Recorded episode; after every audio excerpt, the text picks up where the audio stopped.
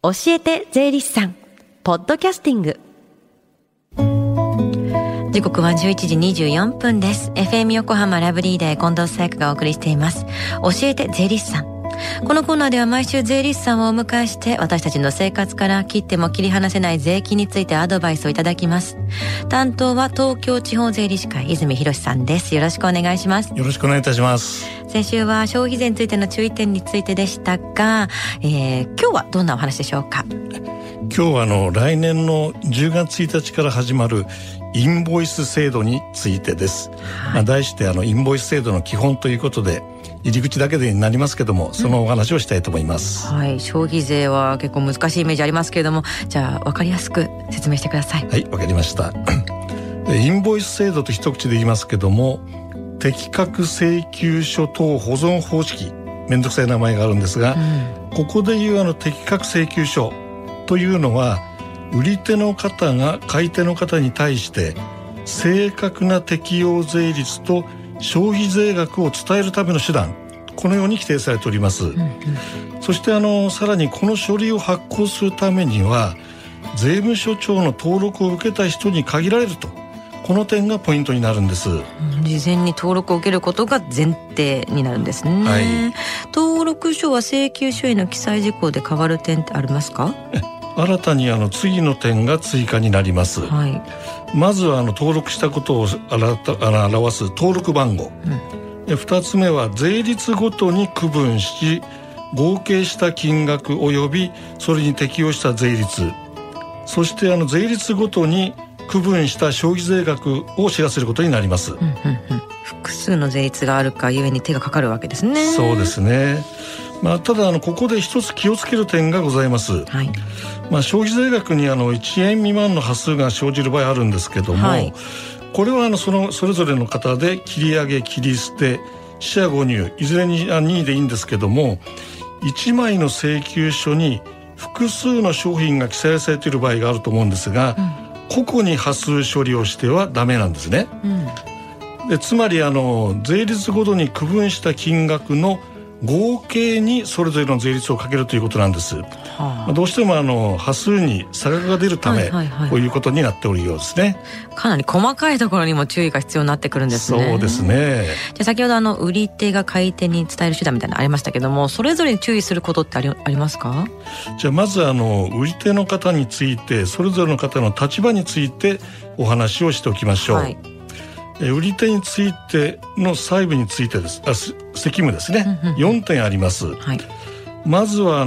相手先、取引先の求めに応じてこの適格請求書を交付しなきゃいけないという義務、うん、から売上の返還が、そんな場合もあると思うんですけども、返還があったよということで、その請求書の手直したものを交付する義務から、記載事項にもともと誤りがあった場合はちゃんと正したところの請求書の交付をする義務、うん、そして相手に発行したこの写しですね、これを必ず保存しておかなきゃいけないという、これが一番大事なんですが、こういった義務を守る必要があるんです。適格というとも厳密に規定されているんですね。そうですね。じゃあ買い手の方はどうですか？買い手の方で一番気になるのは仕入れ税額控除と言えると思うんですね、うんうん。所得税でいうところの必要経費みたいなものなんですけども、はい、ここでは仕入れ税額控除の要件をお話ししましょう。やっぱ厳しいんですか？そうなんですね。ちょっと2点お話をしますが、はい、まずは帳簿と請求書等の保存が、これはどうしても必要になりますね、うんうんうんうん。で帳簿については次の項目の記載が必ず必要だということになりまして、はい、まず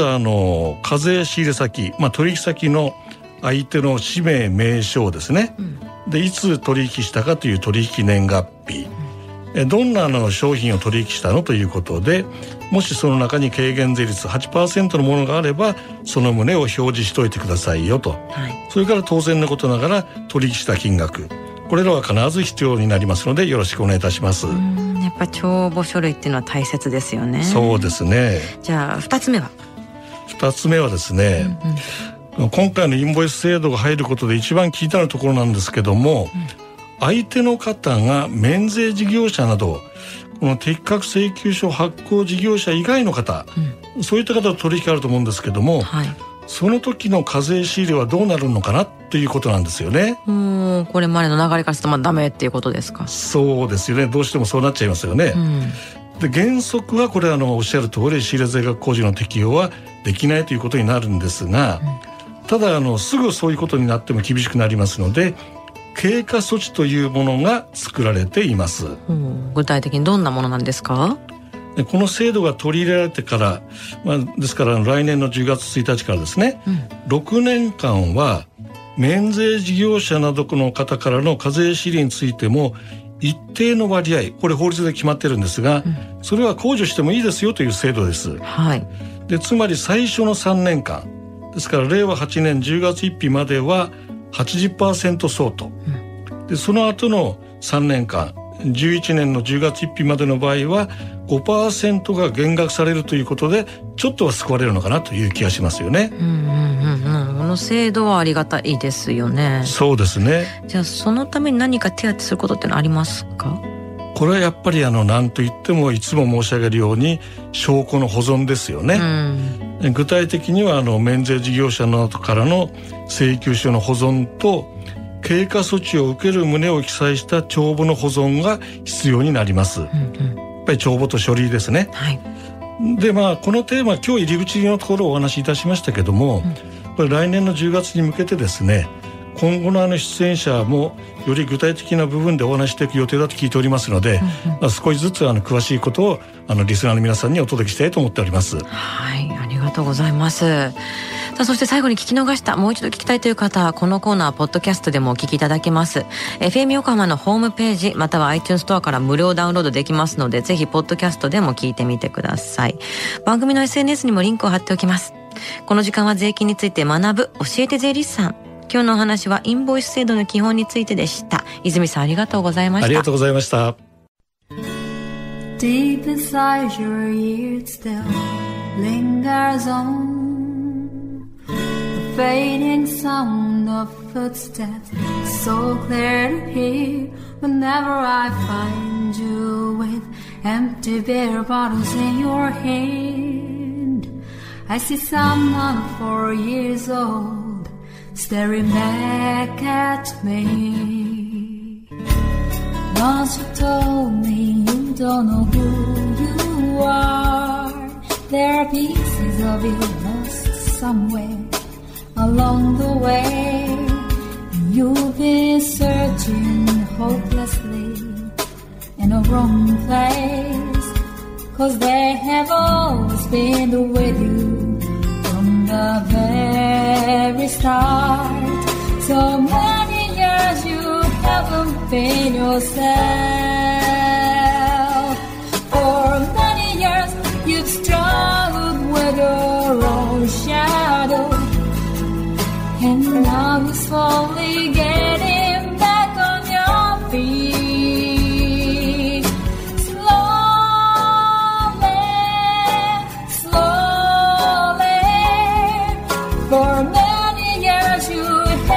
Been yourself. So many years you've struggled with your own shadow, and now you're here with mirror bits of lost pieces together. Slowly, slowly, slowly. Slowly.